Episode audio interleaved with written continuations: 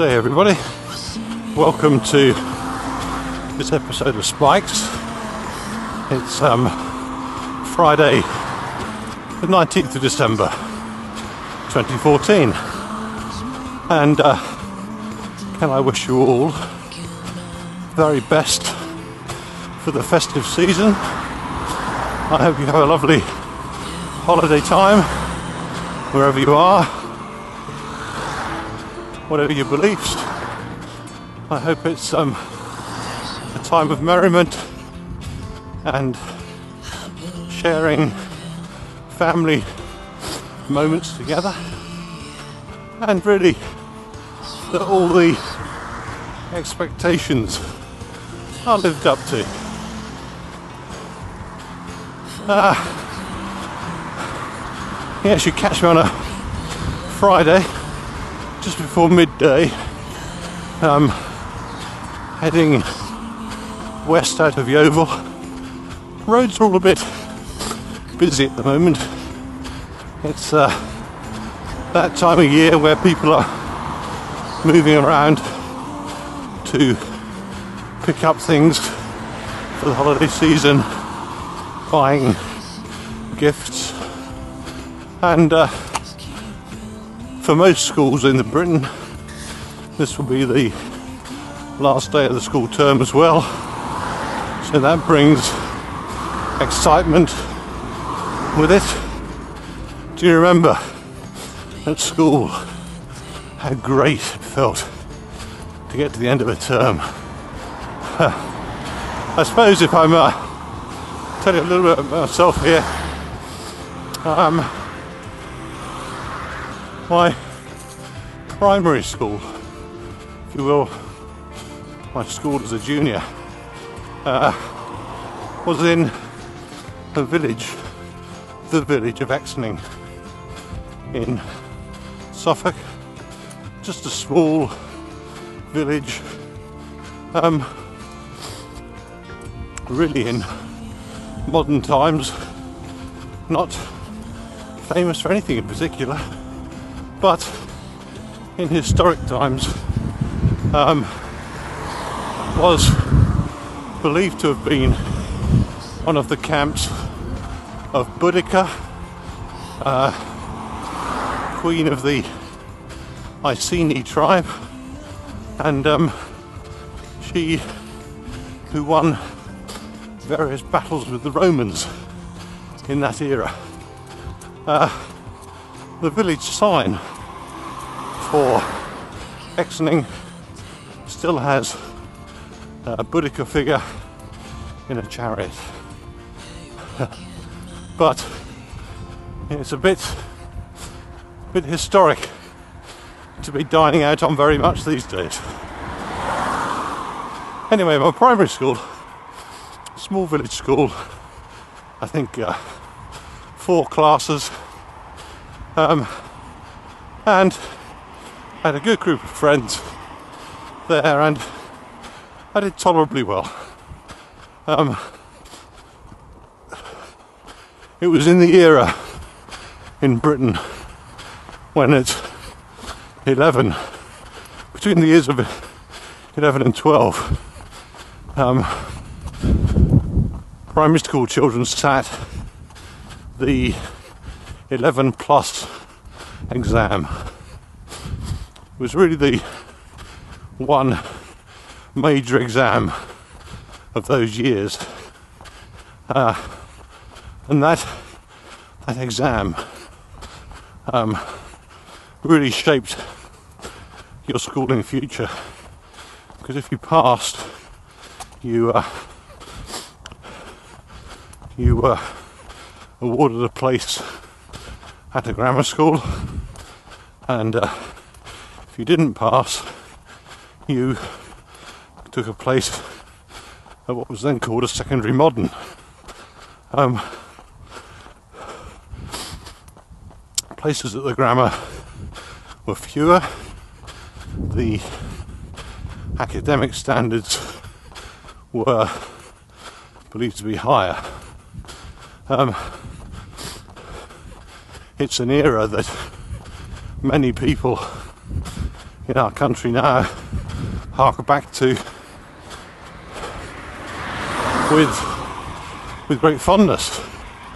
And uh, you know, for me, well, I did pass 11 plus. Um, I attended Newmarket Grammar School, long since demised, and uh, did my secondary education there. I'll come back to that in a minute.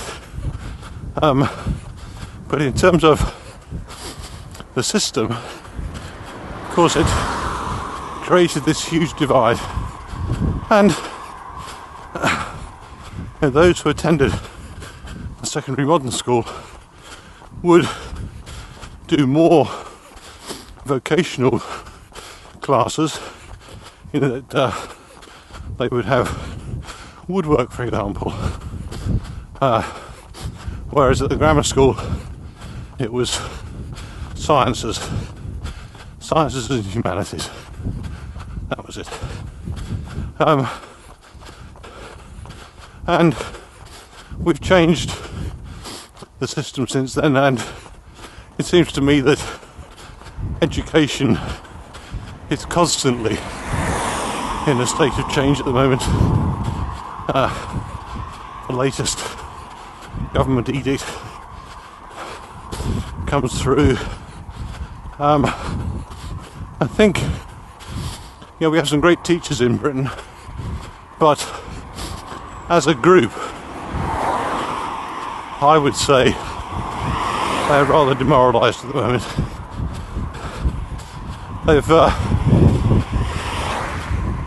they're being kicked around by the politicians rather too much. Um, and here we get to a strange paradox.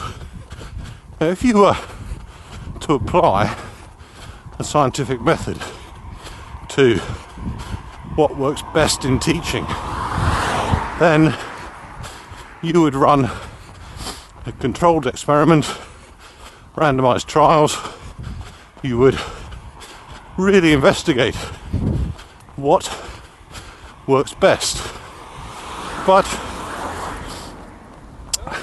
right, we are told, oh, no, I mean, fair statement, in a sense, it is unethical because some children you'll be giving uh, effectively a better education than others. The trouble is, we really don't know what is the best education.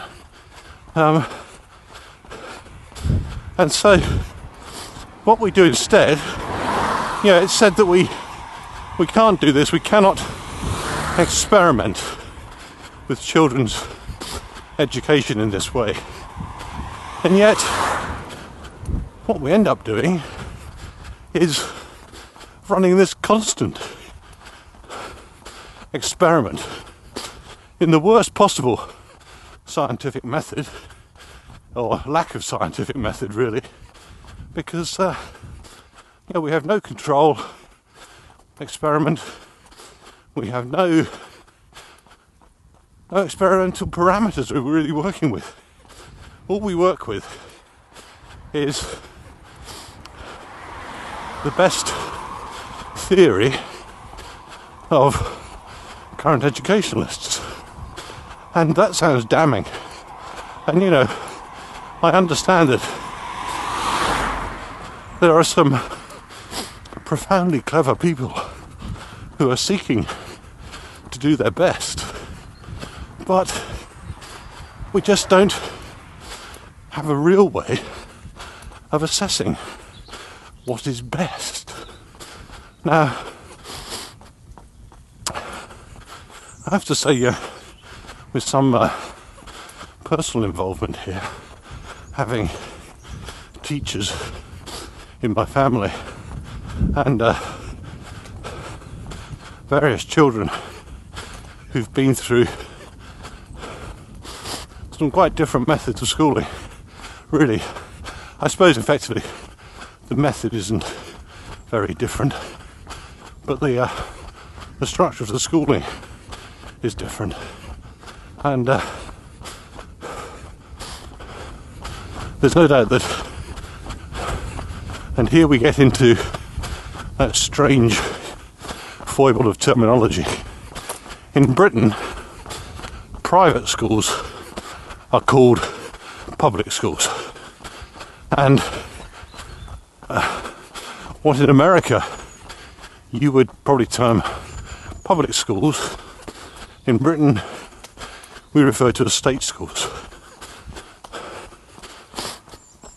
Now I know that some of the pu- public schools in Britain achieve outstanding results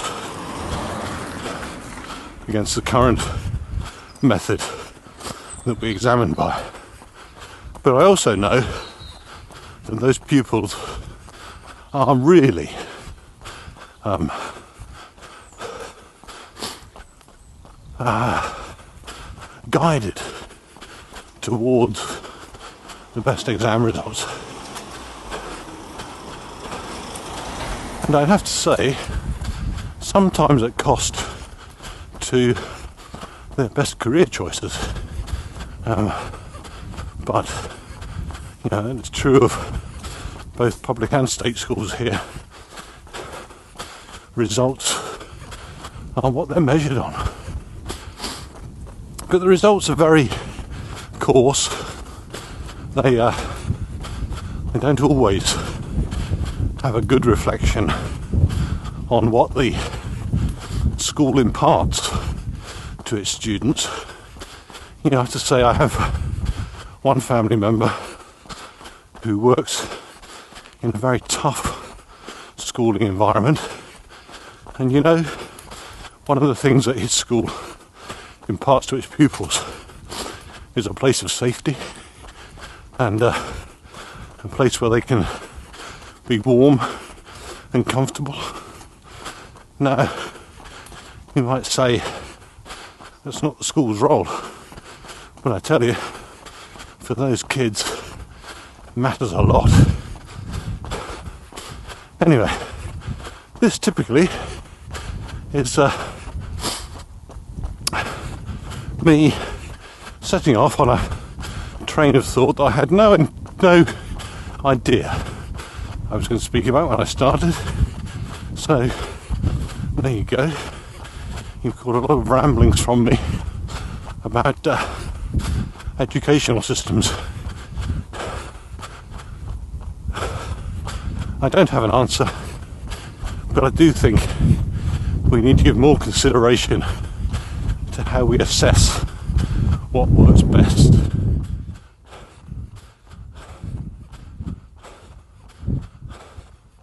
Okay, so uh, I'm out on this run today. Um, we've had quite mild weather this week, and uh, it's uh, about nine degrees today, but you can probably hear a bit of a wind, It's a slight wind chill, but for December not bitterly or freezing cold by any means. Hi. So um, I thought I'd just walk you through, talk you through my running kit for today. Um, my best choice running kit for this environment. Starting from the top, most of the year round I wear a cap, a running cap, and now coming up to two years old is uh, my Patagonia cap.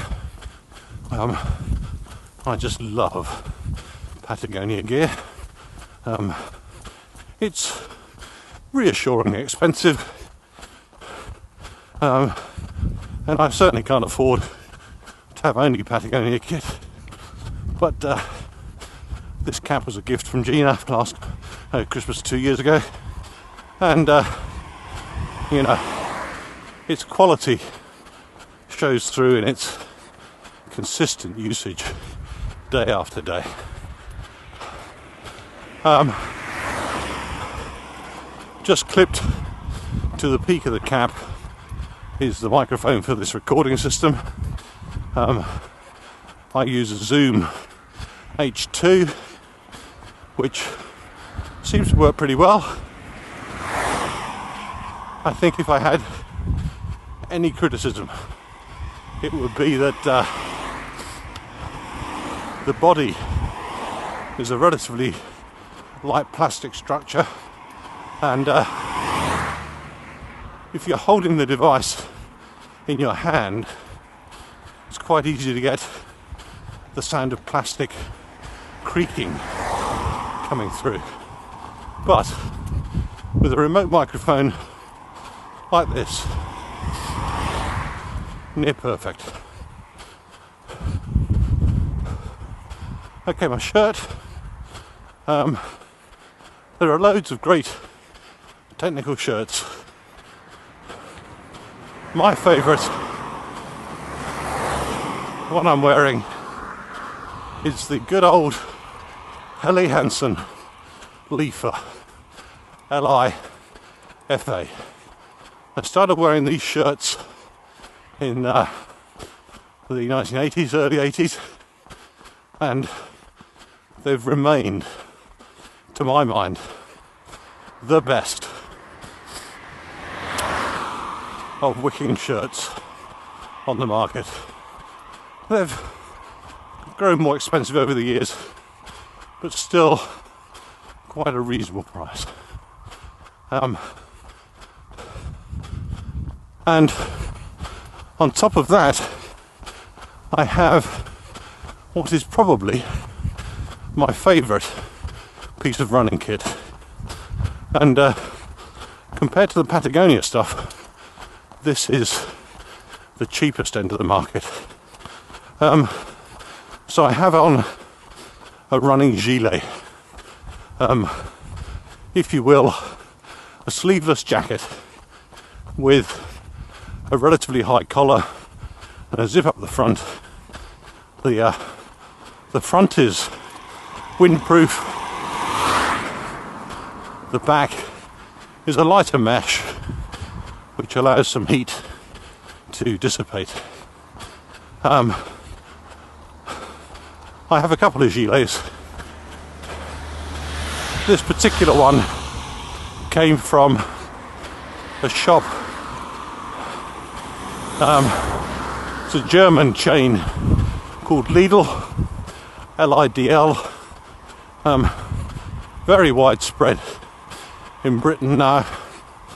Definitely um, lower cost stuff. I doubt that this jacket, and I've had it a number of years now, but I, I would doubt it costs more than six pounds. You know, um, less than ten dollars. Um, and why do I like it so much? Well, for me, on a day like today, it's perfect. Um, when the weather is a little bit cool, I like to keep the wind off of my chest. I like my core to stay nice and warm. Um, quite happy in shorts. Don't tend to wear gloves, anything above zero degrees centigrade, but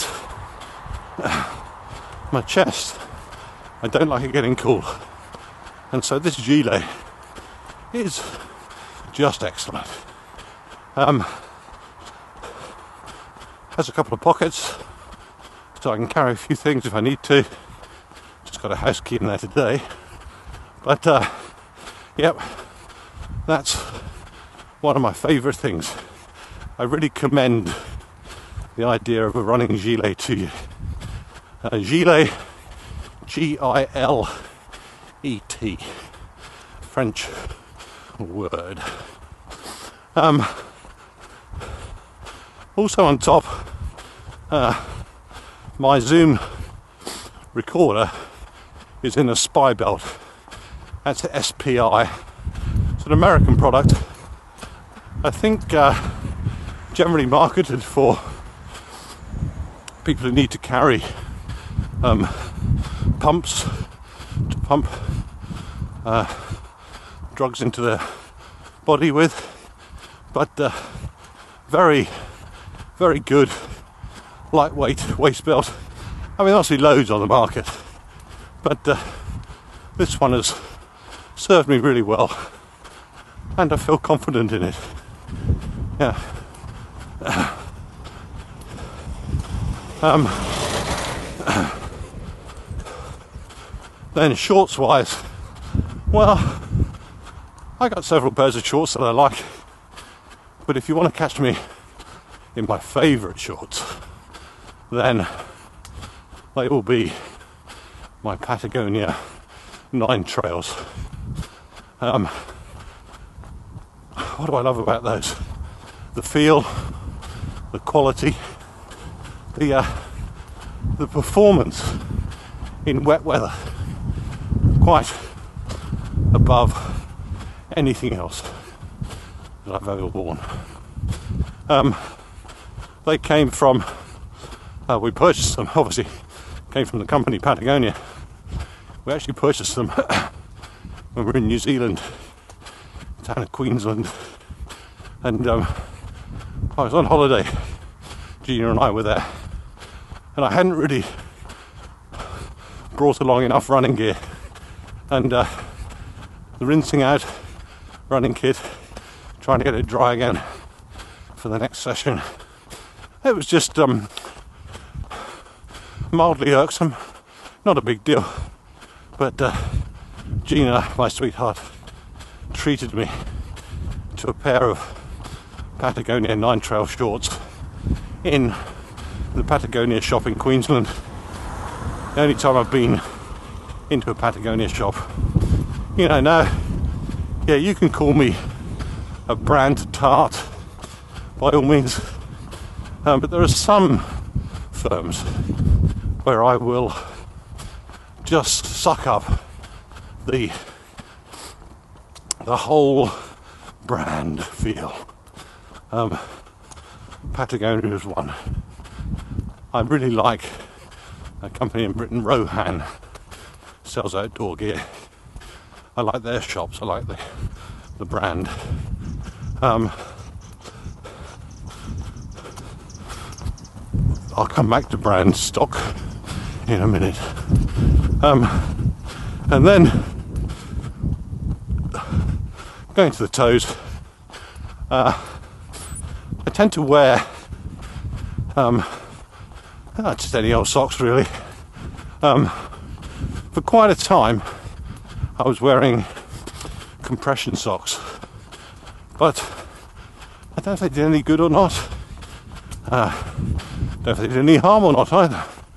I just found, yeah, they're okay.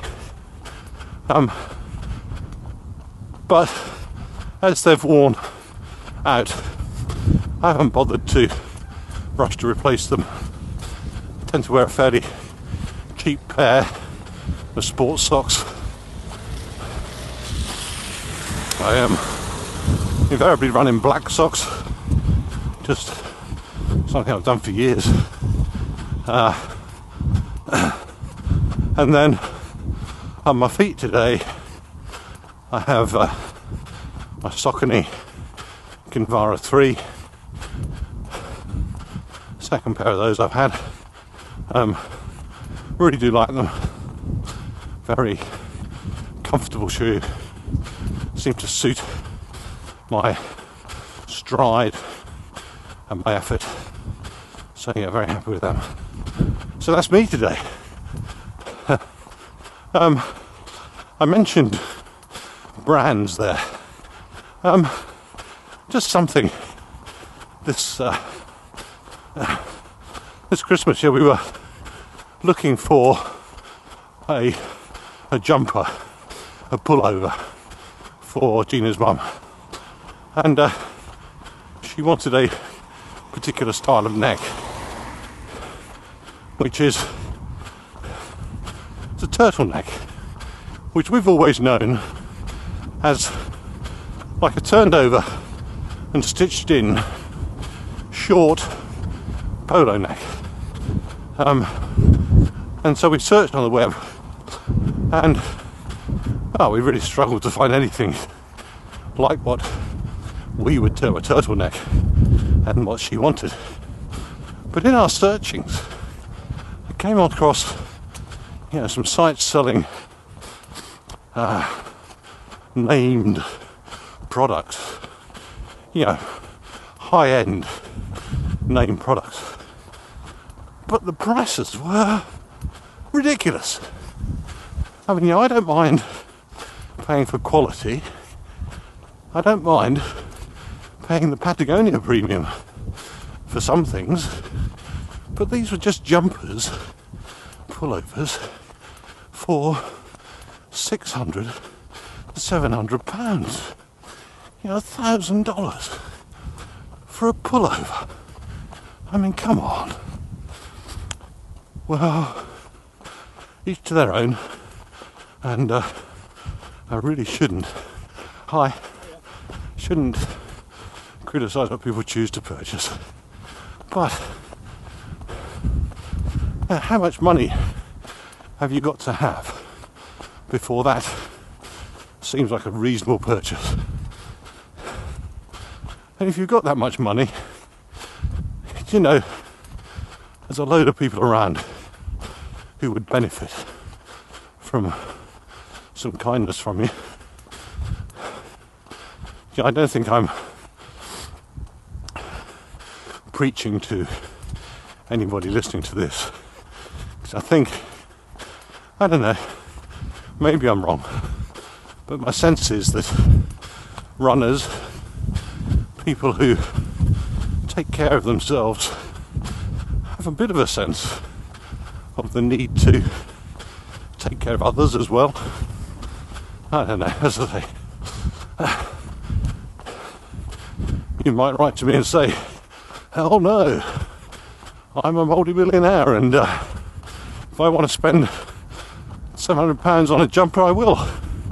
No business of yours. And to a degree, I can't argue with you. Um, it doesn't seem right to me somehow. Anyway, there we go. Um, one of my uh, health concerns my breathing.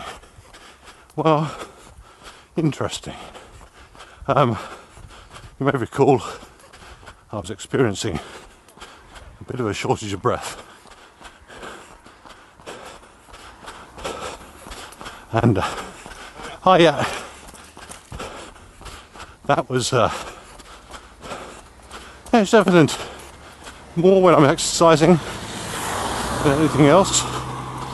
And uh, so, yeah, the doc has done various investigations but as of yet, nothing has um, been revealed. My chest is clear, my heart seems fine, my bloods are good. And uh, so I'm thinking, well, what is this? And believe me, I've gone down some wacky thinking over this. So, for example, when Gina and I um, had the privilege of going to Machu Picchu few years ago, we uh, we each purchased an Inca symbol in silver, which uh, which we wear. Well, I tend to wear mine every day. Gina, hers is more a piece of occasional jewellery but um, so I suddenly thought, oh, gosh, is it something to do with that? Yeah, your mind goes all over the place. Is it mildly radioactive or something? yeah. Anyway, so I experimented, left it off for a while. Uh, no difference. then I don't know if I mentioned this last time, but uh, I look back in my diary to the date that this problem became noticeable, and uh, it was a week after I started running in my Hokas. Now, this is where it gets a bit spooky in that I was um, discussing with Gina what the symptoms are like. This uh, shortage of breath, sometimes conscious of it during the day, generally worse in the evenings um, if, I, if I feel it. And uh, she said, Well, you know, I think I get much the same thing. And uh, we kind of did a backtrack, and it seemed as though she felt it had been worse over the last year or so, which is since when she started running in her Hoka shoes. So we thought, oh well, probably pure coincidence. Um, probably correlation not equaling causation, but we both uh, put our Hokas on the shoe rack for a while. Indeed, I haven't run in mine since. We discovered that probably, uh, I think, end of three weeks to a month back. Um, again, it's not really made any difference. I'd have been astonished if it had have done. But, you know, as I say, I'm willing to hunt around. And then, uh, just yesterday, I was listening to Chris Russell's latest incarnation of Run Run Live. This is uh, 4.0. Got some chap doing the introduction. I don't know who that is. Um, anyway, uh, he was interviewing Dave McGillivray, the race director for the Boston Marathon. And Dave, who, you know, his running puts mine in the shade, but he had experienced shortage of breath on exercise. And uh, he was relating that he had various tests which were clear. And then finally, it was determined that uh, he had some blocking of his arteries. Um, fortunately, not severe enough to warrant um, a stent or indeed necessarily medication. Dave uh, resolved to change his diet and lifestyle. And uh, yeah, the doc said, "Well, yep, fine. You're a guy with a lot of willpower. You know, you've run across the states a couple of times. You um, you'll probably achieve it. Many people struggle with the whole diet thing, and uh, yeah, so he has now reduced his blocking by about 40%, I think he said, just with dietary change. So, you know, I don't know that that's a problem I have. Um, you know, at the moment, I'm jogging on here fairly steadily. I'm on an uphill slope. I'm still able to speak to you. Perhaps it's a bit huffy and puffy, but you know, it's not desperate. But I have just noticed this change. Um, so I think when I see the doc next, I'm going to say to her, "Look, uh, can we check this out?" Um, she might say, "Well, all that we've done so far kind of rules that out. But I want to ask her anyway, just to see where we're going. And uh, straight away yesterday, I instigated some dietary changes. Yeah, my diet is reasonable. Um, I don't think that I overindulge in anything, but I did tend to have full fat milk with cereal in the morning. Um, I love cheese, absolutely love cheese, and uh, yeah, we eat red meat. Um, I do eat fish probably three times a week, and uh, and chicken, but we also have red meat. Um, so you know, I've uh, I feel I need to just address the diet really over the next year, see what difference that's going to make anyway. And uh, the other interesting thing, of course, which I didn't mention, but I think is pertinent, is that my weight had crept up. I was up there at 13 and a half stone, which is uh, heavier than I've ever been, I think. So, yeah, that's, that's a good reason to address my diet anyway. And I have indeed knocked me back to 13 stone. Um, for a very long time, I was 12 and a half. So I need to get back towards that really. As my first target. I'll um, keep you informed as to how things go. Of course, one of the massive problems, not massive, no, that's overstating it. One issue I will have to deal with uh, relates to the film we saw on Monday.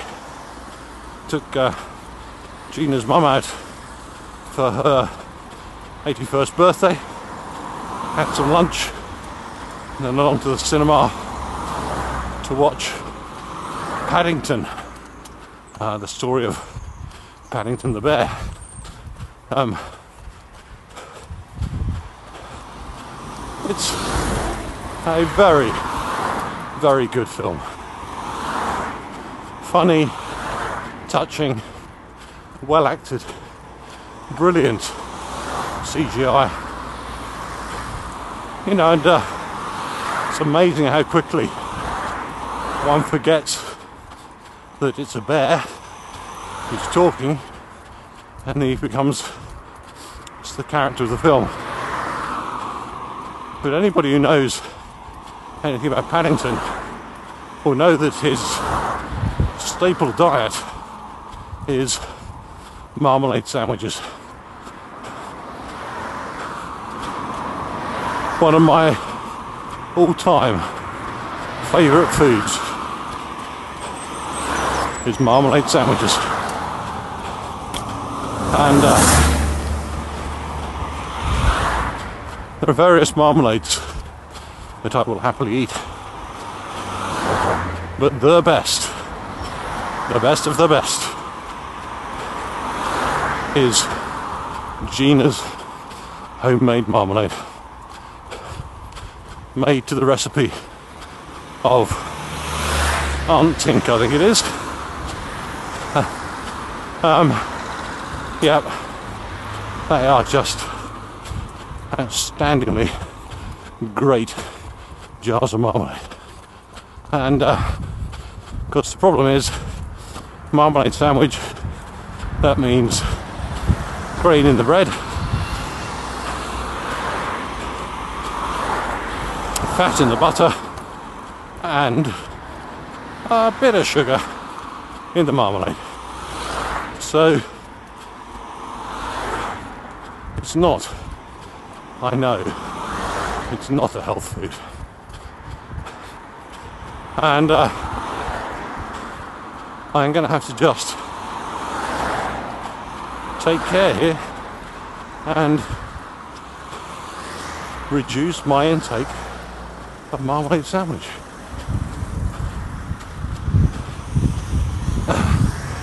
And the other thing, which I I'm partial to, is chocolate. Um,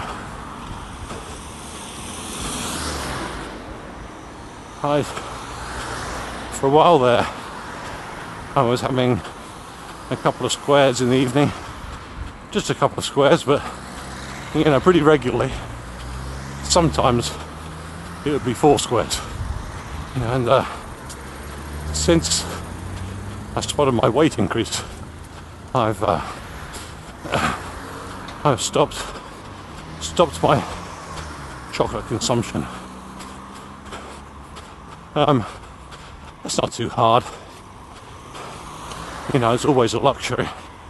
I think it's going to be quite hard, possibly at Christmas, because um, I am known to love Toblerone. Uh, Swiss chocolate with uh, with little bits of nuts and nougat in And uh, so usually I will get a bar or two of Toblerone at Christmas. Um, that's going to have to go in the fridge. And I think what I'm going to have to do is restrict myself to one triangle of it a week. You know, it's hard not to have at least one triangle a day. So that's going to be a challenge, but we'll get there. We'll achieve that. Okay. Well, back in Yeovil now. I've done a loop around my house. Just um, another climb here, which is probably the steepest climb on the run. Not too bad. Yeah, I often think when I run around Yeovil with its hills, there's not a lot of flat ground here, but the hills are really quite gentle. They are simply hills.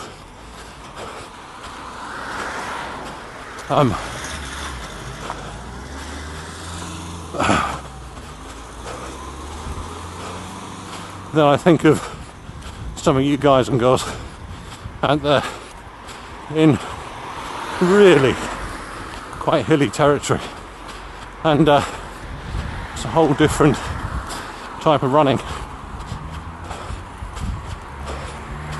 I've certainly uh, spent enough time in more mountainous places um, exercising to know it's a challenge. It takes its toll. Quite sure it makes you stronger runner. But uh, I don't know, does it? Do you just feel you get just used to the notion? Um, for me, when I'm in that sort of area, and I appreciate it's not for a protracted period, but for the time I'm there, I tend to have to make myself get out for a run. I love it when I'm out there, and particularly, you know, when you gain height and get views and and the air is clean. It all feels so good. But I just find the uh, the hurdle at the front door just a little bit higher than usual. I guess just me and my poor willpower. Okay, so, folks, I think really you've had enough waffle for today. Um, just as I, I'm in the last mile now, but I think I'm going to move towards the exit, as Chris Russell would say, and uh, just want to reiterate to you my very best wishes to you all. I hope that 2015 is a great year. Um, that many of your dreams come to fruition and that your pains, where they are, be they physical or emotional, um, subside a little. I know some of you out there have some things you have to deal with. Um, some personal stuff, some running stuff, and you know, those of us with with thoughts about our health as well, which really has to be all of us, I guess. But anyway, my thoughts remain the same. That I wish you the very best possible, and uh, come Christmas Day have a thought about spikes and me because I'm going to be thinking about you guys that day when I get out for my very quiet Christmas morning run. I only do probably three miles Christmas Day, but uh, I will certainly have you in my thoughts when I'm running. So, let me just say that if you want to get in contact, please email me at spikespodcast at gmail.com. And uh, meantime, I'm just going to say ho ho ho and run with joy.